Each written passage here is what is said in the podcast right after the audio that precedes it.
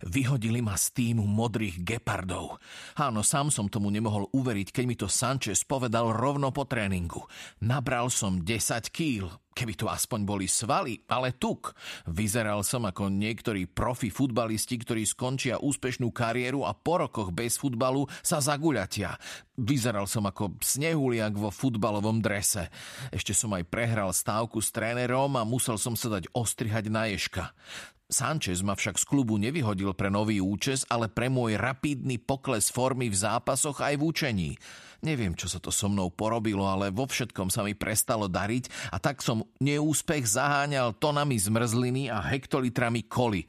Darmo som prosil na kolenách, darmo som mal v očiach slzy. V akadémii ma viac nechcú.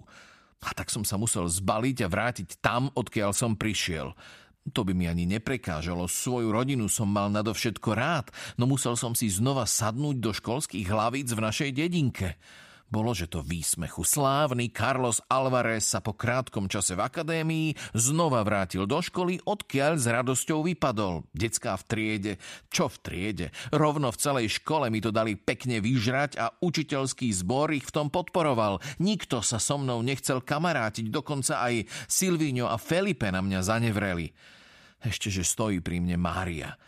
Po škole, kde som schytal jednu štvorku z matiky a jednu pohube od najhoršieho chalana v škole, som sa nevedel dočkať frajerky. Mala k nám prísť cez víkend. Volala mi, že ju tatko vysadil na pláži a tak ku mne príde z tej strany, nie po ceste. Čakal som teda medzi dverami a pozeral na pláž. Vlny spokojne šumeli a detská šantili na piesku. Pravda, že medzi nimi aj štrbavý Alonzo, ktorý mi tiež nevedel prísť na meno. Po Márii zatiaľ nebolo ani chýru. Už som myslel, že zabudla.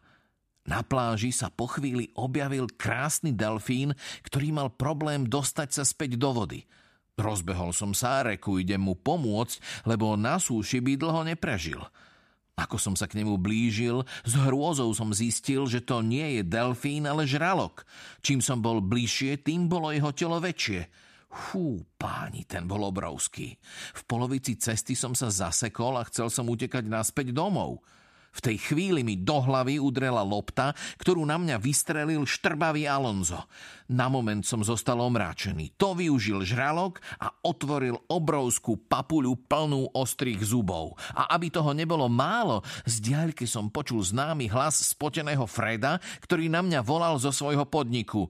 Carlos! Carlos! Okamžite poď ku mne! Musíš mi ostrihať nechty na nohách! Už je čas!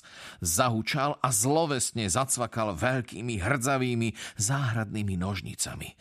Začal som kričať o pomoc. Nikto mi však na pomoc neprichádzal a cvakot nožníc sa stupňoval. Cvak, cvak, cvak, cvak. V tom som sa prúdko posadil. Celý spotený som otvoril oči. Ťažko sa mi dýchalo a okolo mňa sa rozprestierala čierna tma. Fú, bol to iba sen. Hotová nočná mora. Tri razy som sa musel uisťovať, že sa mi to všetko iba snívalo.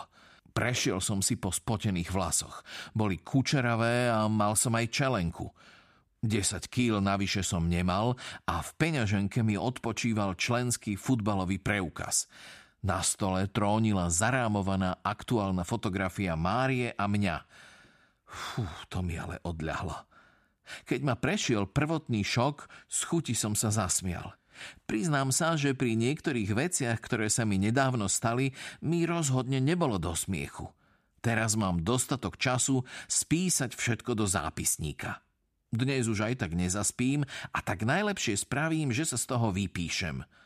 A keď to nestihnem dnes, budem pokračovať zajtra, pozajtra a tak ďalej, až kým to všetko nenapíšem. Sadám si teda za stôl, zapínam malú lampu a začínam písať – tento zápisník bude pecka. Pre istotu sa však v izbe zamknem, keby náhodou prišiel spotený Fredo s nožnicami.